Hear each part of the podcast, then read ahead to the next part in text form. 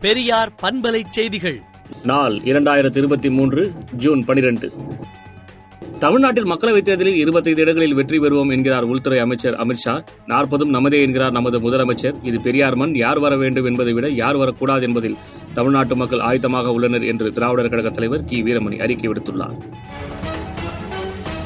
இந்தியை திரிப்பதிலேயே ஒன்றிய அரசு கவனம் செலுத்தி வருகிறது என முதலமைச்சர் மு க ஸ்டாலின் கருத்து தெரிவித்துள்ளார். பொது மருத்துவ கலந்தாய்வை தமிழ்நாடு அரசு கடுமையாக எதிர்க்கும் என அமைச்சர் மா. சுப்பிரமணியன் பேட்டியளித்துள்ளார்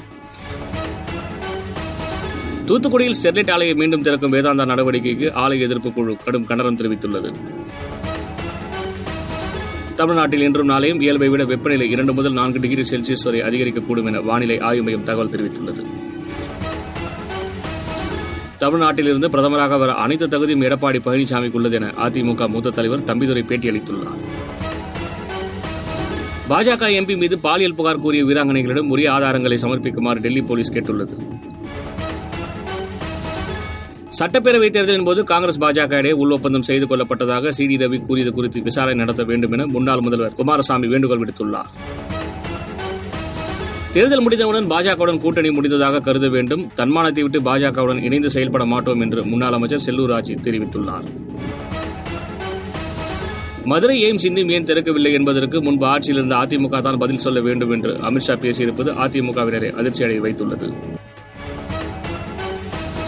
பீப்பர்ஜாய் புயல் தொடர்பான நிலைமையை ஆய்வு செய்ய பிரதமர் மோடி இன்று ஆலோசனை நடத்தினார். ஹவாயில் உள்ள கெலாவியா எரிமலை மீண்டும் உயிர் பெற்றது. இதனால் எரிமலை அருகே வசிக்கும் மக்கள் வெளியேற அறிவுறுத்தப்பட்டனர். இஸ்ரேலில் புதிய சட்ட திருத்தத்தை எதிர்த்து பிரம்மாண்ட போராட்டம் நடைபெற்றது. எகிப்து நாட்டின் சுற்றுலாப் படையில் ஏற்பட்ட திடீர் தீ விபத்தில் பதிமூன்று பேர் மீட்கப்பட்ட நிலையில் மூன்று பேர் காணவில்லை. விடுதலை நாளேட்டை விடுதலை டாட்டியின் இணையதளத்தில் படியுங்கள். பெரியார் பண்பலை செய்திகளை நாள்தோறும் உங்கள் செல்பேசியிலேயே கேட்பதற்கு எட்டு ஒன்று இரண்டு நான்கு ஒன்று ஐந்து இரண்டு இரண்டு இரண்டு இரண்டு என்ற எண்ணுக்கு பெரியார் எஃப் நியூஸ் என்று வாட்ஸ்அப் மூலம் செய்தி அனுப்புங்கள்.